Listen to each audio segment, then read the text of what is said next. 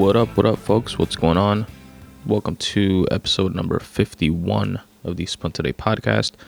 I'm your host, Tony Ortiz, and I'm recording this episode earlier than any other episode that I've ever recorded.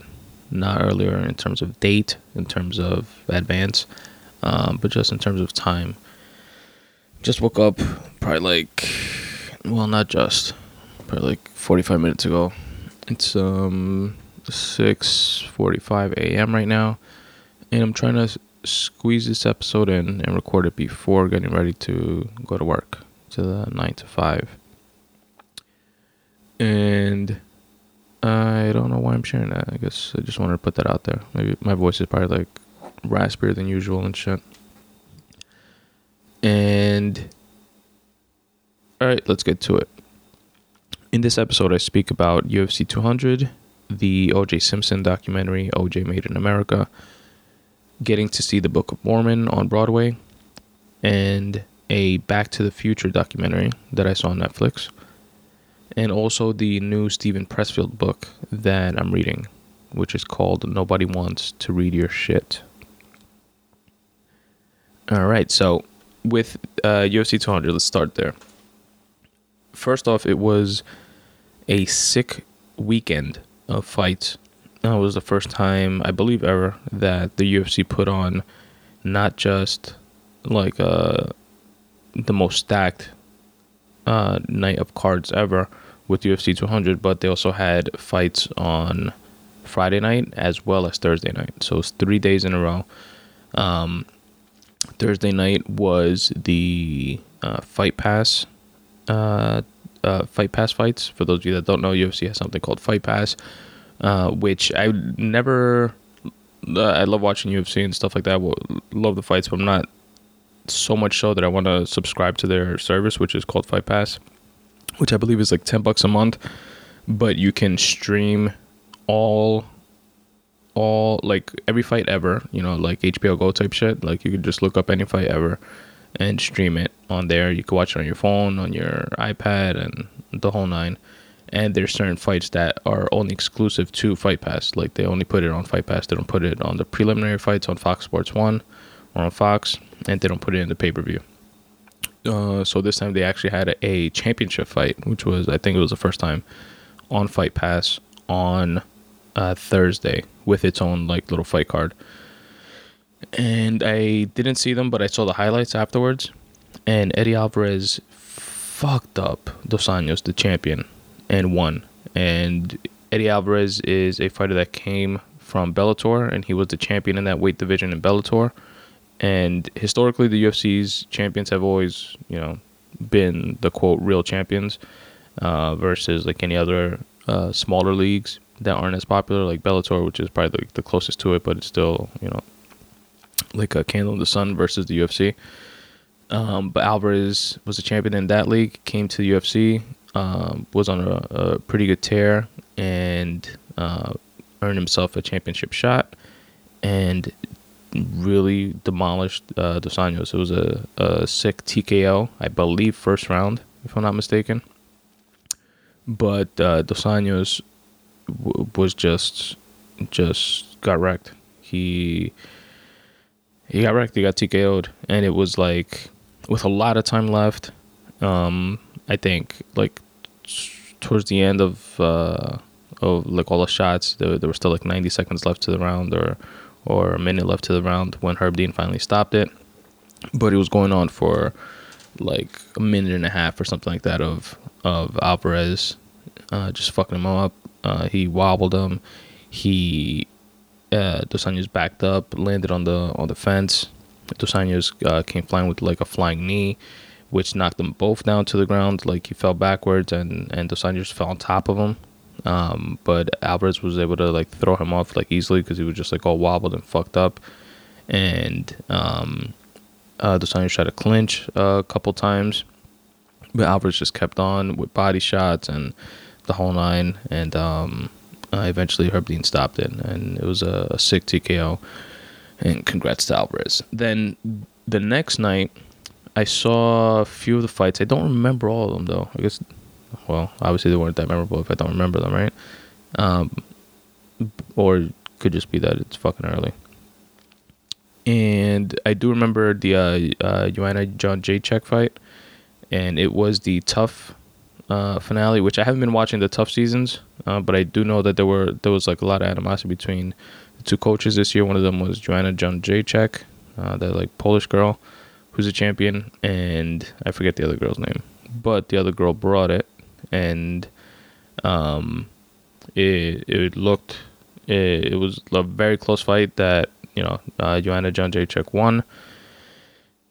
Um, excuse me, sipping my coffee. Um, Joanna won, and uh, it was just close. Um, but you know, you gotta when you go up against a champion, it can't be close. You gotta like win decisively if you want to win. But if it did go the other way, uh, would wouldn't have been surprising. Um, because uh, the other girl like uh, took Joanna down a few a bunch of times, uh, and that's what I remember about that night. Because it was also my uh, surprise bachelor party night, uh, which was sick in and of itself. But maybe that explains why I don't remember all the fights. Then UFC 200, which again was a sick uh, fight card in and of itself. Each and every one of the fights. Um, let me see. I'm looking at the fight card now just to make sure.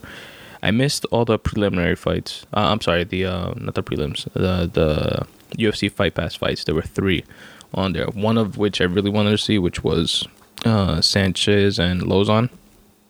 And Sanchez apparently won. Oh no, Lauzon won. My bad. Lauzon in the first round knocked out uh, TKO against Diego Sanchez. That sucks. Um, well, good for Lauzon, I guess. But that's the fight I wanted to see there, but I didn't.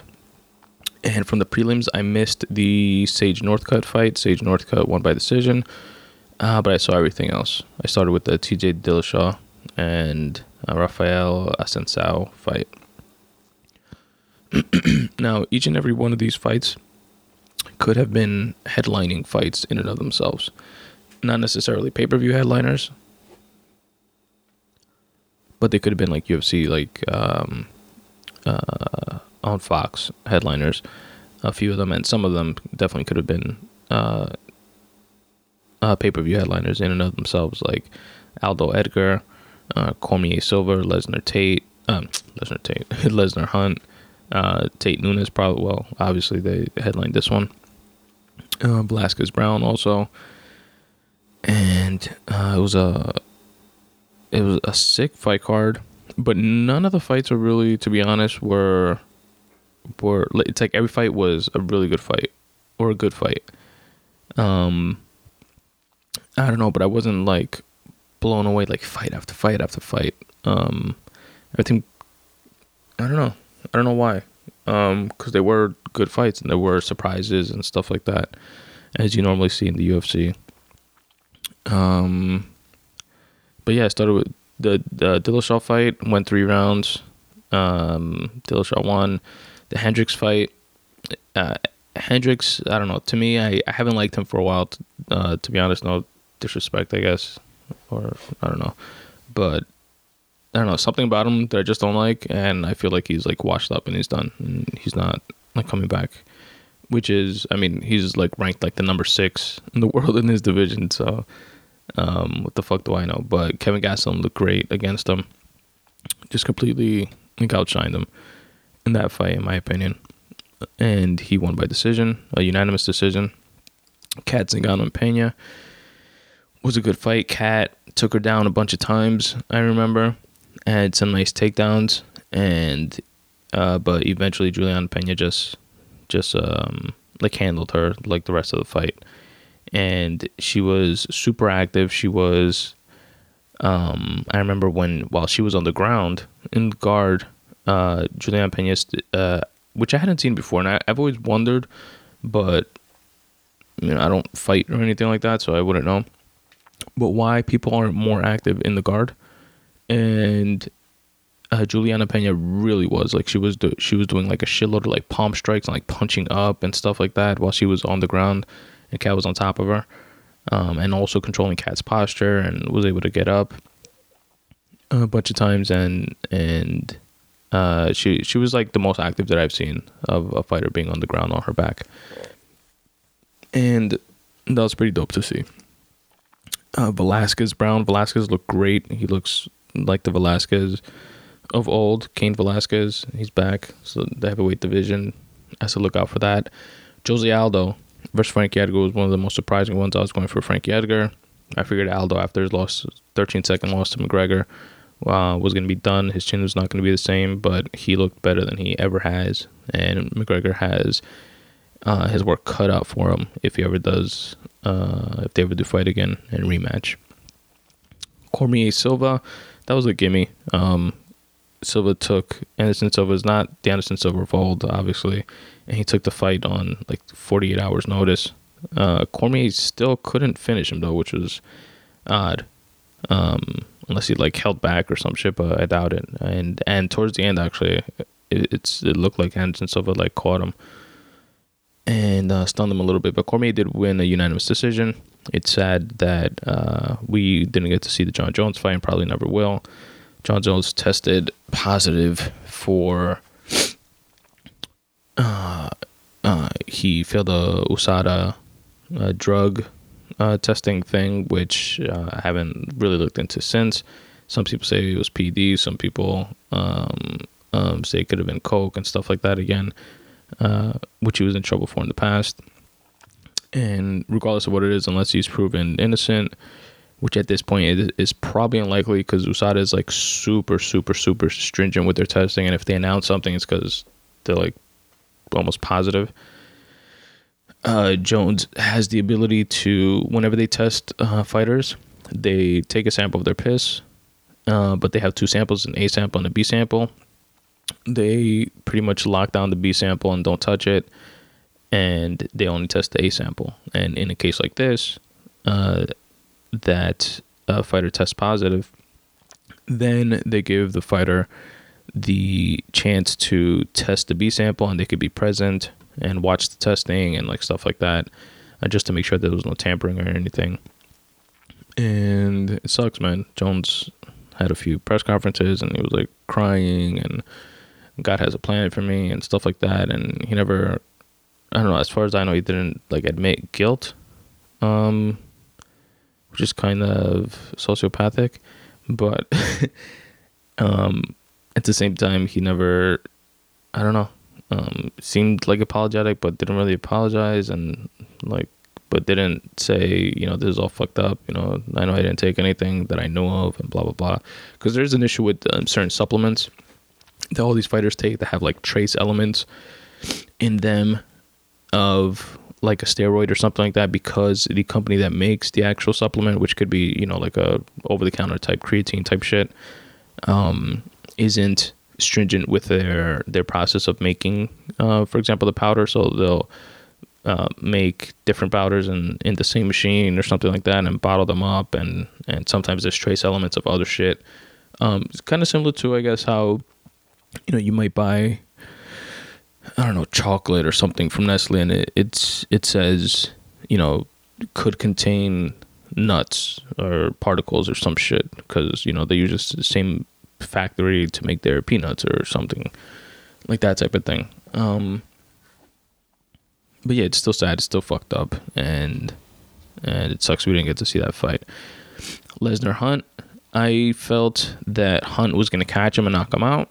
That was not the case. Lesnar is just a fucking beast, super athletic, and he. But I also said, you know, like everybody said, if it stayed standing, Hunt would have knocked him out, and if it went to the ground, Lesnar would just out wrestle him.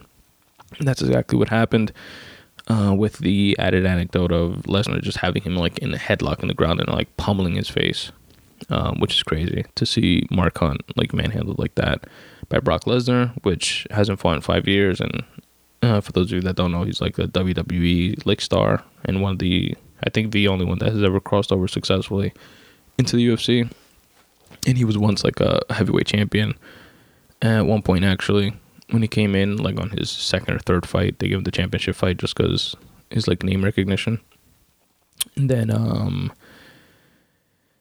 yeah that was a that was a pretty good fight as well And then Tate Nunes, which was the main event. I was rooting for Tate. Um, didn't really have much of a dog in this fight, but I was rooting for Tate, and because I don't know, she's like, like a good champion. I think like a good like spokesperson and good um good like positive champion. You know what I mean? Um, uh, she's active. She's out there. She's in the media, like type of thing. She's a good mouthpiece for the women's division. You know, like super well spoken, and and she was a good champion, I guess. And the way that she beat Holly Holm in like spectacular last minute fashion, it's like she deserved to. To I was rooting for her. I don't know. I was rooting for her to win again. Uh, but Amanda Nunes, she uh, super super tough and scrappy and and you could just see the determination in her eyes and she earned the fuck out of that victory and it was uh, a first round submission that she won by uh, rear naked choke just like Miesha beat Holly Holm uh, for the title and uh, congrats to her. So that's pretty dope. And a sick takeaway from that is just how this shows like how dominant Ronda Rousey was in the division because with her leaving, like left a vacuum in, in the division, and the belt's already been in three hands: Holly Holmes, Miesha Tate, and now Amanda Nunes. Meanwhile, when Ronda had it, she like had it for a couple years. I think defended it uh, eight, nine, ten times or some shit like that, and was it was just like unstoppable. So that's pretty sick. And what else? As far as the UFC, mm, the UFC recently sold. For those of you that don't know, uh, Zuffa, which is uh, owned by the uh, Fertitta brothers. That was my alarm.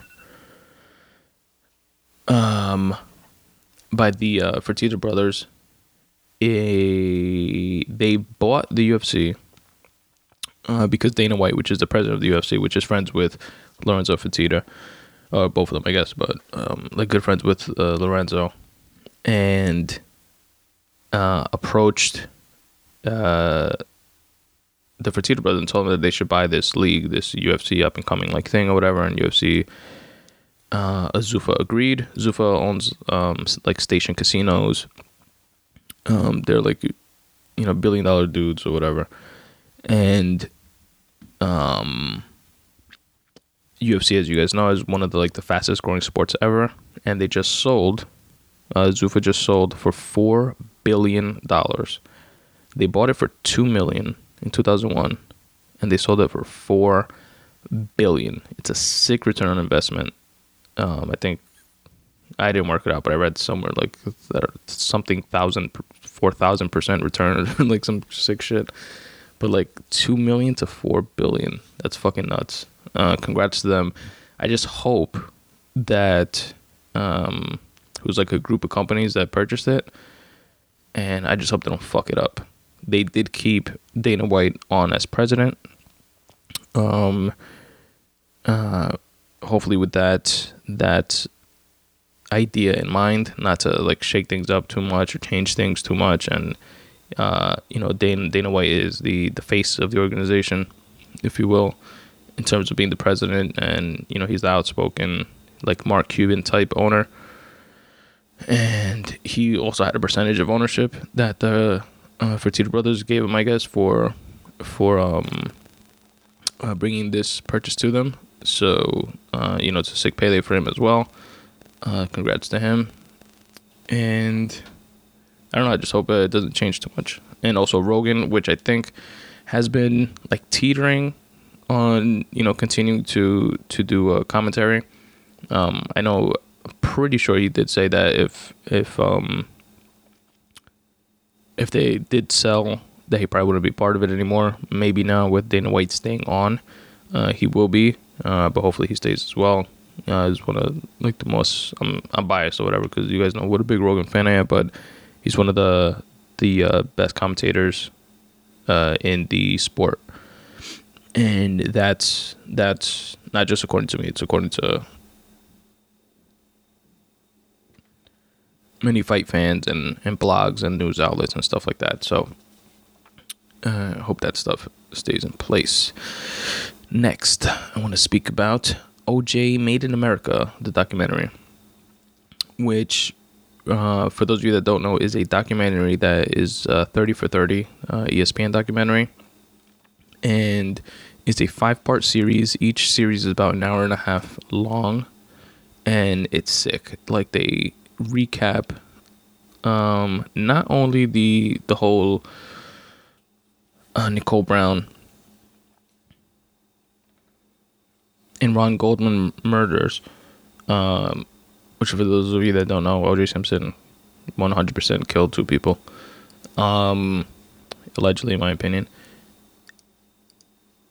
The they recap. It's just like the story of O.J. Simpson of who he was, which I never really had a a deep understanding for. Like I, I like knew of him being a big uh, football star and dabbling in acting and stuff like that, being this like famous rich guy when everything happened. But I mean, this the murders happened back in the early 90s, 94, June 12, 1994.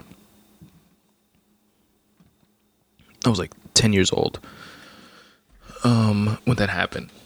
Um, but you know, since you know everybody knows like the OJ story or whatever, but I never knew how much of a star he actually was because he he was like this huge star like during the 70s or something like that.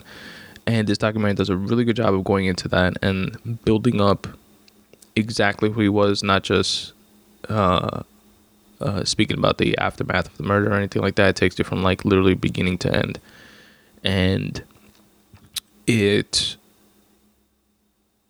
sick how and they an awesome thing that they do is that they they put you they uh, set the setting perfectly because of all the racial tension that was going on and the Rodney King beating which I had never seen. I seen like clips of it and I knew of it. I knew like abstractly of uh, a black dude that supposedly was on drugs and speeding on a high speed chase with cops and um then got fucked up violently by the cops afterwards, right? But I never and I've seen like little clips here and there, but I've never like seen it, seen it. And in this documentary, like they show the whole thing, they show parts of that trial, the Rodney King trials, and what eventually turned into the five officers, which excessively 100% no matter what the fuck he was saying or happened before if it was a high speed chase and he quote unquote could have killed people but he didn't. And and I know like adrenaline must be like running high with the cops and stuff like that after chasing him so much but after he's on the ground after you know you, you got a couple punches in whatever. Like he's subdued he's on the ground they just kept hitting him with the nightsticks, like kicking him in the back of the head, stomping him. It's like that one thousand percent uncalled for. I don't care what you're going through emotionally. That can't happen. Um, especially with five fucking dudes there. Like, come on, on one guy. That was just insane to me. Um, but that pretty much each of them got uh, acquitted. I think is the right word. They got away with it, basically the cops, and that translated into the Watts riots in California. And the documentary goes into all of this, and um, while building up OJ at the same time, so it sets the setting for you, like the peak of racial tensions um, in this country, especially within the microcosm of California. And OJ Simpson is playing football in California and is this huge college star, and he's African American but completely accepted, um, except for himself. He seemed to never really accept the fact that he was black. He always said things like, "I'm not, I'm not black. I'm OJ," and he chilled with uh, predominantly white people and success, successful quote unquote white people, and they wanted to surround himself with. And he was like this huge, like manipulating person that would want to get his way. At least is what I got. Would always want to get his way and do whatever he had to do to get his way and manipulate his way through situations and shit. and I really enjoyed like getting that granular and that deep into into this entire situation. And then, of course, they speak about the uh, the murders that took place. Very gory, very detailed. They show you the pictures of the bodies and and how um, Nicole Brown was almost like decapitated from how much he he like stabbed her and like, like punched her head off almost and and like like sawed into her neck. It was fucking gross and gruesome. And he was just an evil, evil son of a bitch. Um, Ron Goldman was like really like stabbed up as well, and he was like a serial like wife beater, which is fucking disgusting in, in and of itself, and was able to charm his way out of uh, being arrested for that. Um, even though she had called the cops like a bunch of times, but then she she is complicit in the fact that she also always went back to him or also said that she didn't want to press charges until eventually like uh, came to her senses and stopped taking that bullshit. And it's just a sad fucking story man. Super sad story. They like he when the murders happened they, his kids were upstairs sleeping. You know what i mean? And which was just so fucking terrible. Um, but it's a sick documentary. Uh, it goes through like the full trial, um, the aftermath of how he did wind up in jail eventually, which everybody feels was. Oh, and like they tie in like the whole Rodney King thing because it was um, kind of like a consensus con- consensus feeling, and also a uh, some of the jurors even flat out said, "Yeah, we voted not guilty as as um, like retaliation for the whole Rodney King thing, and not just Rodney King, but many cases um, like they outlined before then.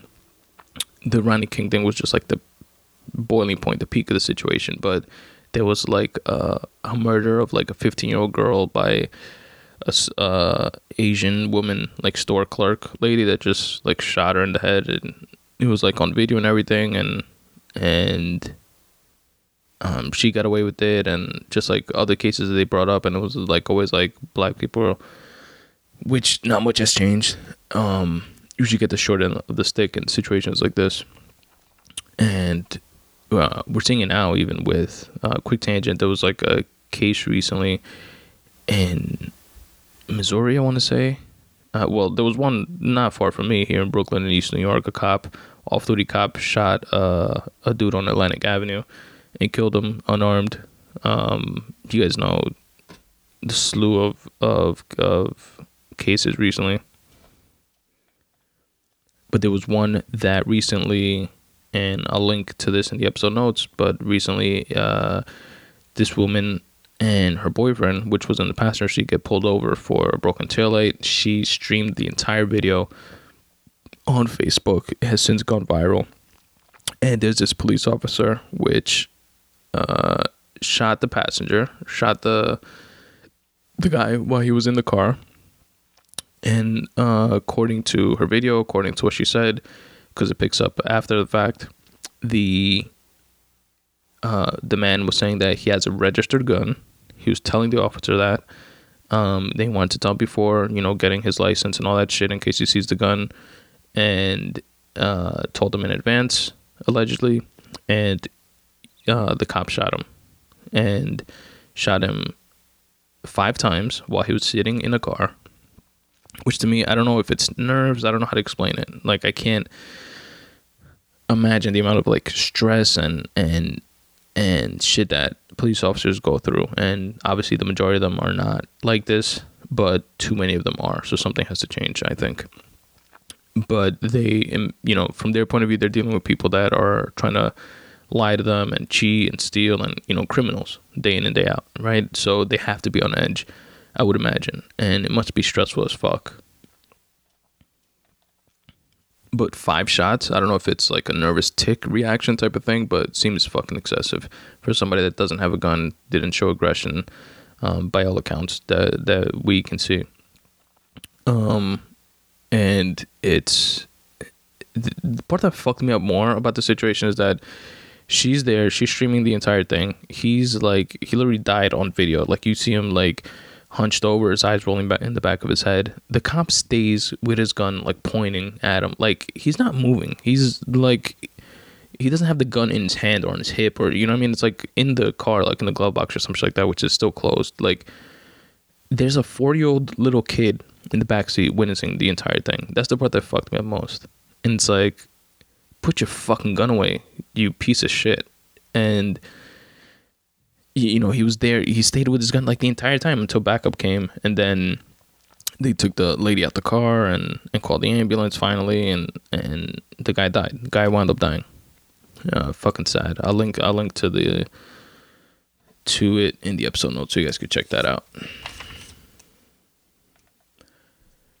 But yeah, um, so yeah, they go through in the documentary like all that stuff, and then show how um OJ is in jail now.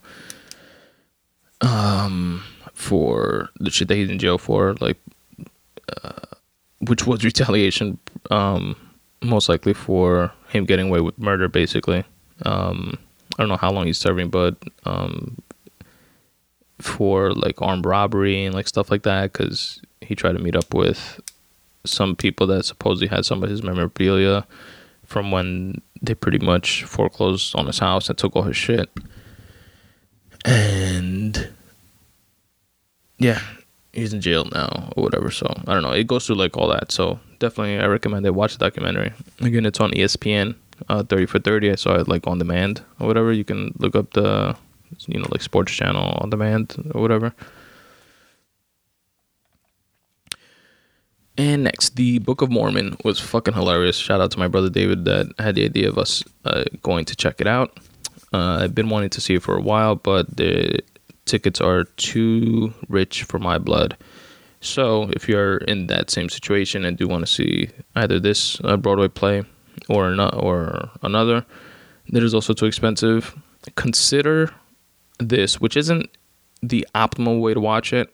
Um, but you definitely it's definitely a great you know it's better than not watching it basically. Um, we had orchestra seats but they're the the quote unquote obstructed view because literally the last seat uh, like first first and second row because we had to sit instead of next to each other like one behind the other. But it's like such a tight small theater. And if you guys know like those seats are so close together that you know you could like tap the person without even extending your full arm in front of you so you have to sit front to back, and uh, or one in front of the other, and it's the first and second row, and it's all the last seat all the way on the right, or the last seat all the way on the left, and we it's considered the obstructed view because you technically you can't see like on the right side of the theater, like not the entire right side of the theater, but you know like the um, if somebody stands like by the curtains or something like that, like a little further back, you can't really see that unless you like lean over. But there's not much going on there anyway. Um, and something that threw off a little bit that takes away from, I guess, like the quote magic of it is the fact that you could see like on the left side of the theater, like you could see like behind the curtain, you know, like them like moving things around and preparing like the next scene and stuff like that. Um, when they don't do a good enough job of like covering it. So that type of stuff kind of takes away from it but you get to see a fucking what would otherwise be like a 200 250 dollar seat ticket for a fraction of the price. Um i think it was like 70 bucks. And it was definitely worth it in this case because it was a dope play that again i've been wanting to see for a long time but i wasn't going to pay fucking that much money uh, to go see it. And it was fucking hilarious. Uh, matt stone and trey parker uh, which were the creators of South Park, uh, created this Broadway play along with uh, Robert Lopez, which was the creator of, uh, co-creator of Avenue Q. Uh, if those of you that have seen that, it's an off-Broadway, or that haven't seen it, it's an off-Broadway play, uh, which is dope, a lot more inexpensive, um, and I definitely recommend that one. That one's super funny as well, and um, it it was a, a sick, funny play. Um, picture like South Park, but like that like level of like absurdity, but that gets you thinking and like yeah that's true you know like like you get when you watch again like South Park or like Team America and and it's just like the like the best social commentary of our our time in terms of like Matt Stone and Trey Parker, like what those guys normally like put together. And this uh, Broadway play is an extension of that, and was super funny. Uh, one of my favorite songs of it was close to the beginning. It was called Asa Digo Asa Diga Ibawai, and the you know it's called the Book of Mormon. Obviously, it's about Mormons, and they go door to door trying to recruit people and something that Mormons Mormons do, um, which I learned more about actually in a recent pod, uh, Tim Ferriss podcast that I featured as the podcast of the week in the uh, Midday Monday Boost letter, by the way, that you guys can sign up for and to get a email once a week, which includes a podcast of the week along with four other things at spuntoday.com forward slash subscribe. They Tim Ferriss interviews a gentleman, uh, Shay Carl, who has like 2.3 billion Twitter follow, uh, YouTube followers, and um, he grew up and is a Mormon. Um, he was like they spoke a, a, bit about that, and something that Mormons do is that they take a two-year um, after high school, I think, before college, or after college. I don't remember which, but I think after high school they take a two-year uh, mission. Um, they get assigned to somewhere in the world, and they have to go and try to convert people into Mormonism. And uh, in the play, like the the protagonist wants to really wants to he's been praying to go to Orlando. It's his favorite place in the world, and they send him uh, somewhere in Africa, in the middle of a tribe somewhere, and then he gets there and it's not like South Africa or anything like that. It's it's like poor village warlord Africa, and they w- start singing the song when they get there and stuff like that. And it's called Asadiga Ibawai, and they're singing it in in um you know it's not English Asadiga Ibawai and but they're singing thing you know things similar to like Hakuna Matata, the Lion King type of thing, and they ask, "Oh, does that mean like it means no words?" Like after the song and after they're like singing along with it and stuff like that, and they're like, you know, when when you find out that you have AIDS, asadiga ibuai. When you find out the warlord killed your family, asadiga ibuai, and like stuff like that. And then they're like, "What does that mean? Does that mean you know, like a Hakuna Matata type of shit?" And the guy is like, "No, that means fuck God." or fuck you God. And then they're like, oh my, it was just fucking hilarious. And, um, um, it was dope. I definitely recommend it. So check it out if you guys can. I believe there is a lottery for it as well. If you guys want to sign up for that. Those of you that don't know, um, which I do every day, but haven't won yet, obviously, is I want to see the Hamilton play. And, um, I sign up like every day for the. They have like an online lottery. If you just Google Hamilton uh, lottery or uh, Book of Mormon lottery, I'm guessing other shows do it too. I didn't know that, but I think there is one for Book of Mormon. You can literally just put your email in and sign up for a lottery every day, and I guess they they give away uh, a, couple tickets a day or something like that for like ten bucks each instead of like the normal price. Alrighty, I saw recently a Back to the Future documentary on Netflix, which was pretty dope. My uh, fiance, soon to be wife, by the way, which I'm marrying in a couple weeks. Wish me luck, guys. Uh, looking forward to that as well. Um, she found it on Netflix. I don't remember the name, but I'm sure if you uh, just search Back to the Future or something, it, it should pop up. Uh, but it was a really cool documentary um, that I've seen clips of actually on YouTube like fascinating things like uh, before um, Michael J. Fox, there was a different actor, which you guys would know like from the 80s. I forget his name though, like 80s or 90s actor. Um, you know, once you guys see his face, you like you'll be like, oh, that guy. They filmed uh, probably a quarter of the film with him, but it wasn't working because he was more like a serious actor.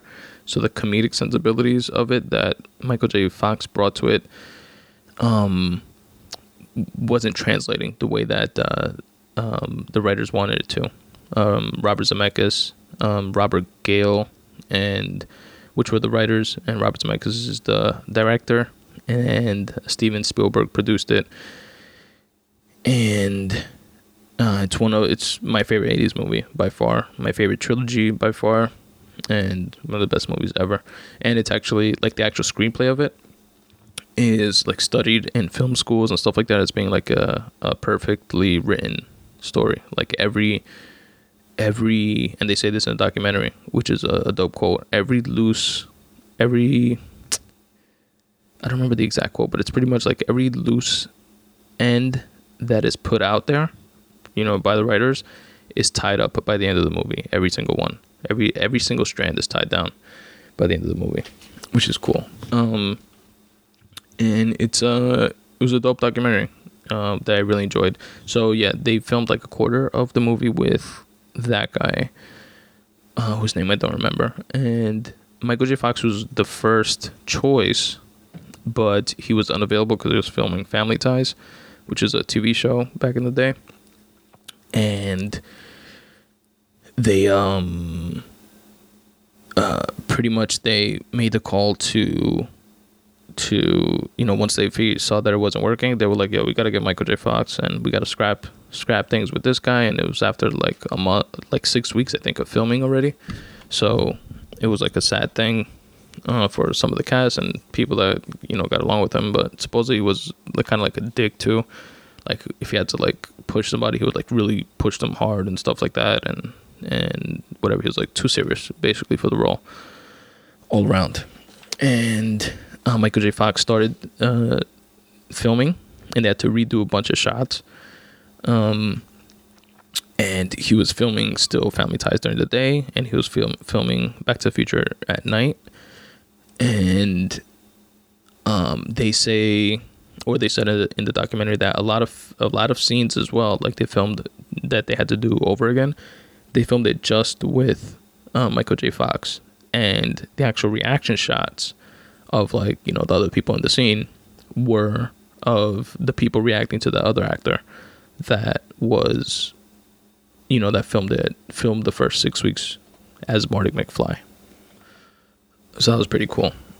And I recommend it. I don't remember the name of it, but just search Back to the Future documentary on Netflix and I'm sure you guys will find it. Now, the last thing that I wanted to speak about was Steven, or is Steven Pressfield's new book, which I will link to in the episode notes. It is actually, he put it out uh, through his website. Uh, you can go on there and you can download it 100% for free, uh, which is dope. Like you guys know, Steven Pressfield is one of my favorite writers, and The War of Art, which is the first book that I read of his, was the book that that pretty much got me into taking writing seriously um, and uh, actually pursuing it in in some like practical way. You know what I mean? Not just oh, I wish I could I could write one day. Um, and since then I've read a couple of his books.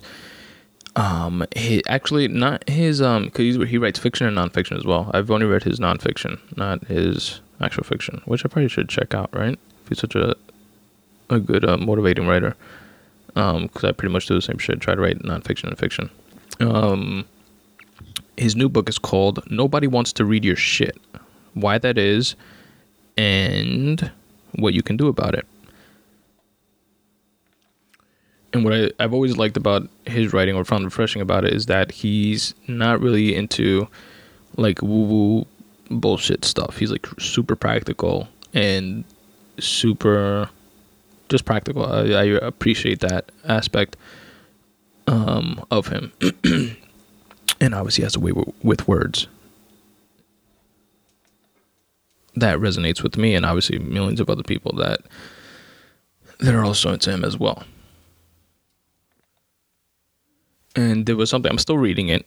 Um, just recently started it actually, and I am probably not even a quarter through it, but there is an excerpt that I wanted to read with you guys that re- really resonated with me. So I just wanted to share it real quick and we'll end the show off with that.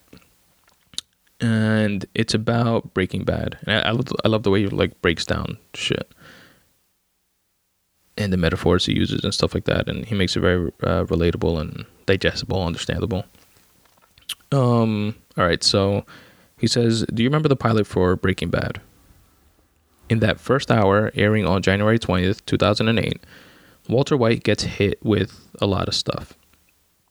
He's diagnosed with inoperable cancer.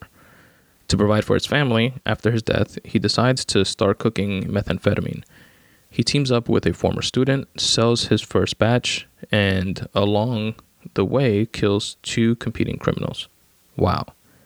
How did Vince Gilligan, which by the way is the writer of uh, Breaking Bad for those of you that don't know, back to the text, how did Vince Gilligan, the show's creator, make all this stuff cohere? And how did he keep it together for six superb seasons? The answer is in one scene in the pilot. The scene takes place in Walter White's high school chemistry class. He asks the kids, What is chemistry about? Several students offer lame answers.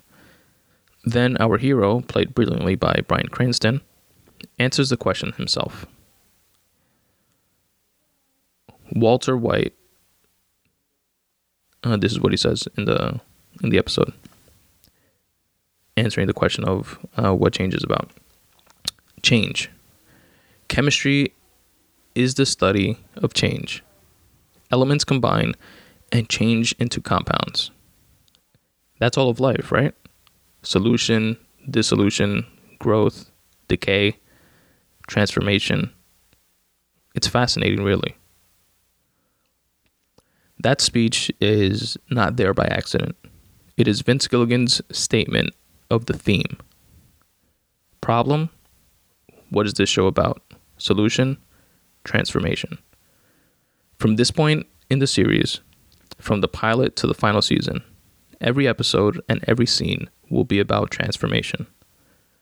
When the writers become lost and feel their control over their material slipping away, they will return to this touchstone.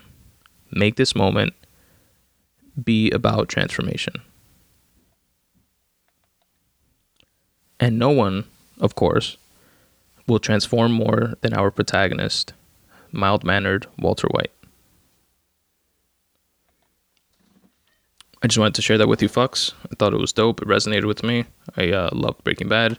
It's probably my top two uh, best shows ever.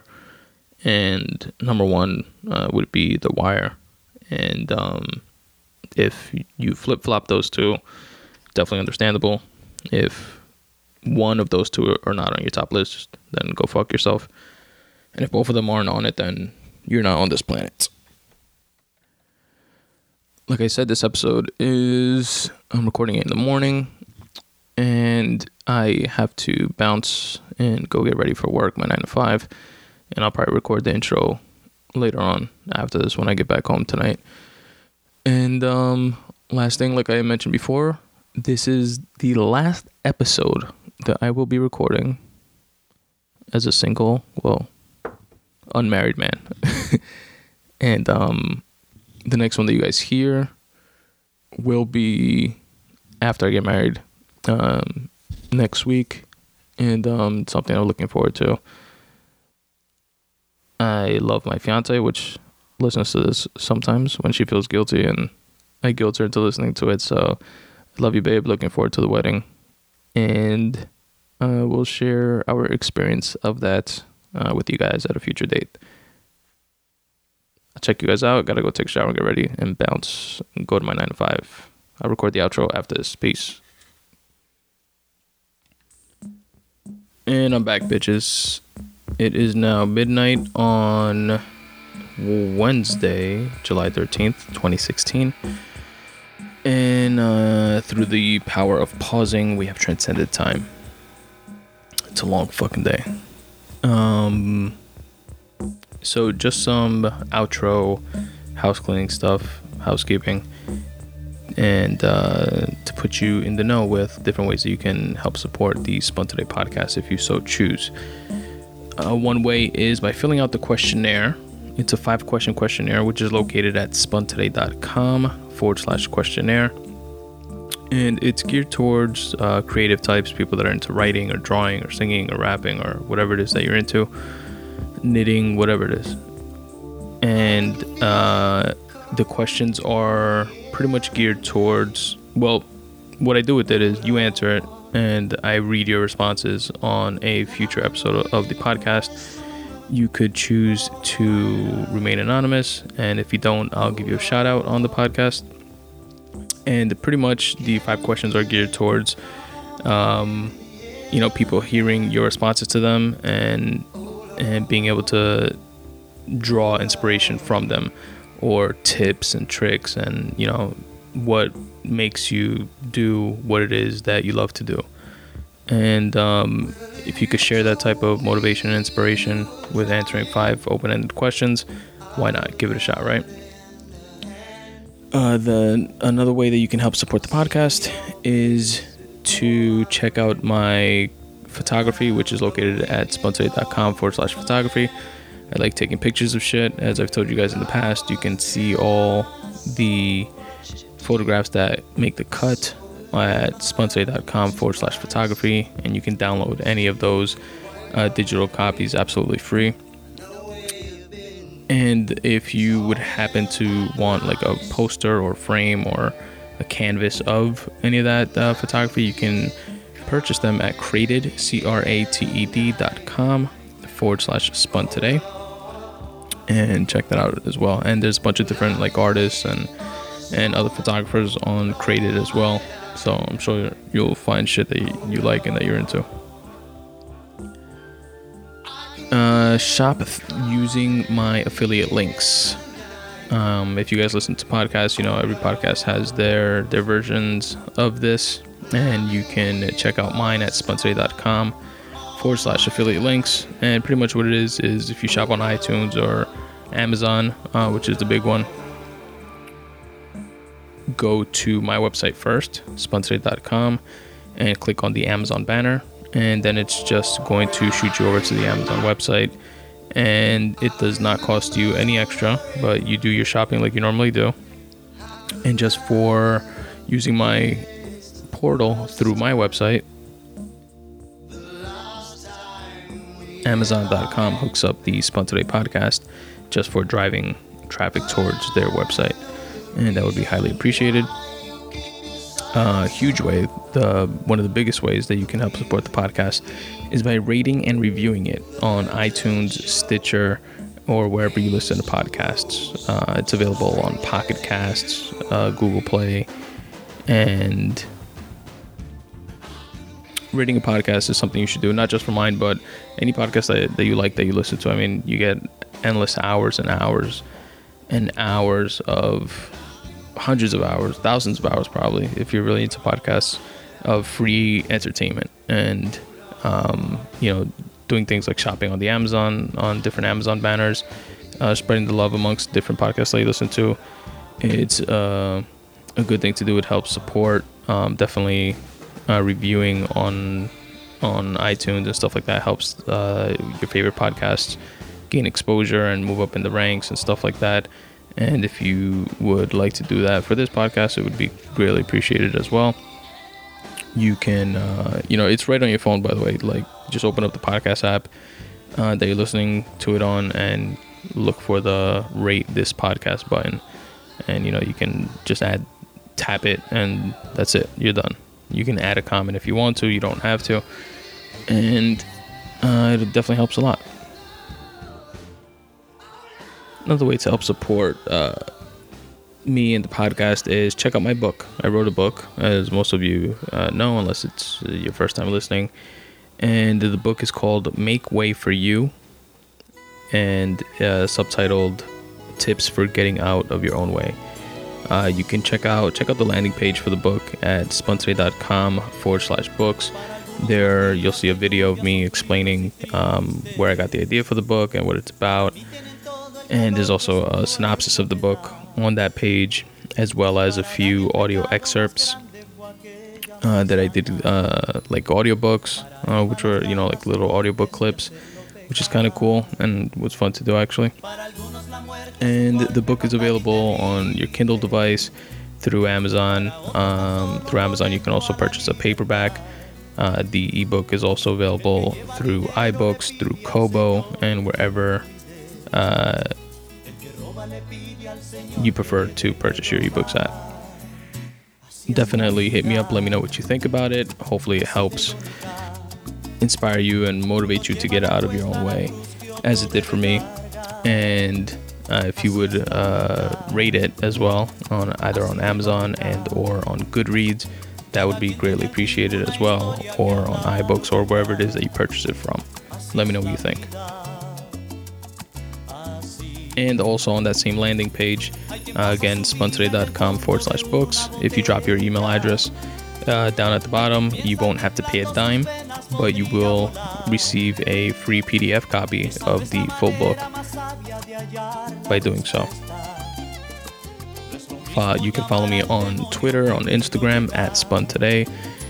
Uh, check out the Facebook fan page at spun, uh, facebook.com forward slash Spun Today. And the Facebook page has you know a bunch of the pictures that are uh, on the website and on Instagram as well. Um, but it also has additional photos, um, not you know like quote unquote photography photos necessarily, but you know like phone pictures and like shit like that. Last thing I want to plug here, folks, before letting you go, is the Midday Monday Boost Letter. That is my weekly, once a week newsletter that I send out. Uh, it's absolutely free, and it's a newsletter that includes five things that resonated with me for that past week. And the five things are a photograph of the week, a podcast of the week, which this week is features the Tim Ferriss Show, episode number 170 with Shay Carl, which was a really dope episode. Check that out. It was about a guy, Shay Carl, who grew up as a Mormon, and they get into that. He still is a Mormon, and he pretty much had an inclination to one day upload like a VHS video that he had um, onto YouTube, and when YouTube was in its infancy, and now has uh, multiple channels with a about 2.3 billion followers, and uh, it's pretty dope to listen to his story and to hear his take on like Mormonism and religion and like stuff like that. It was pretty cool. So check that out. Uh, what else? The Midday Monday Boost Letter also has a video of the week, a quote of the week, and a word of the week. And you get it every Monday, midday at noon. And it's just uh, a little boost uh, to start your week off right. And that's pretty much it, folks. That's the episode. And as always, substitute the mysticism with hard work and start taking steps in the general direction of your dreams. Thanks for listening.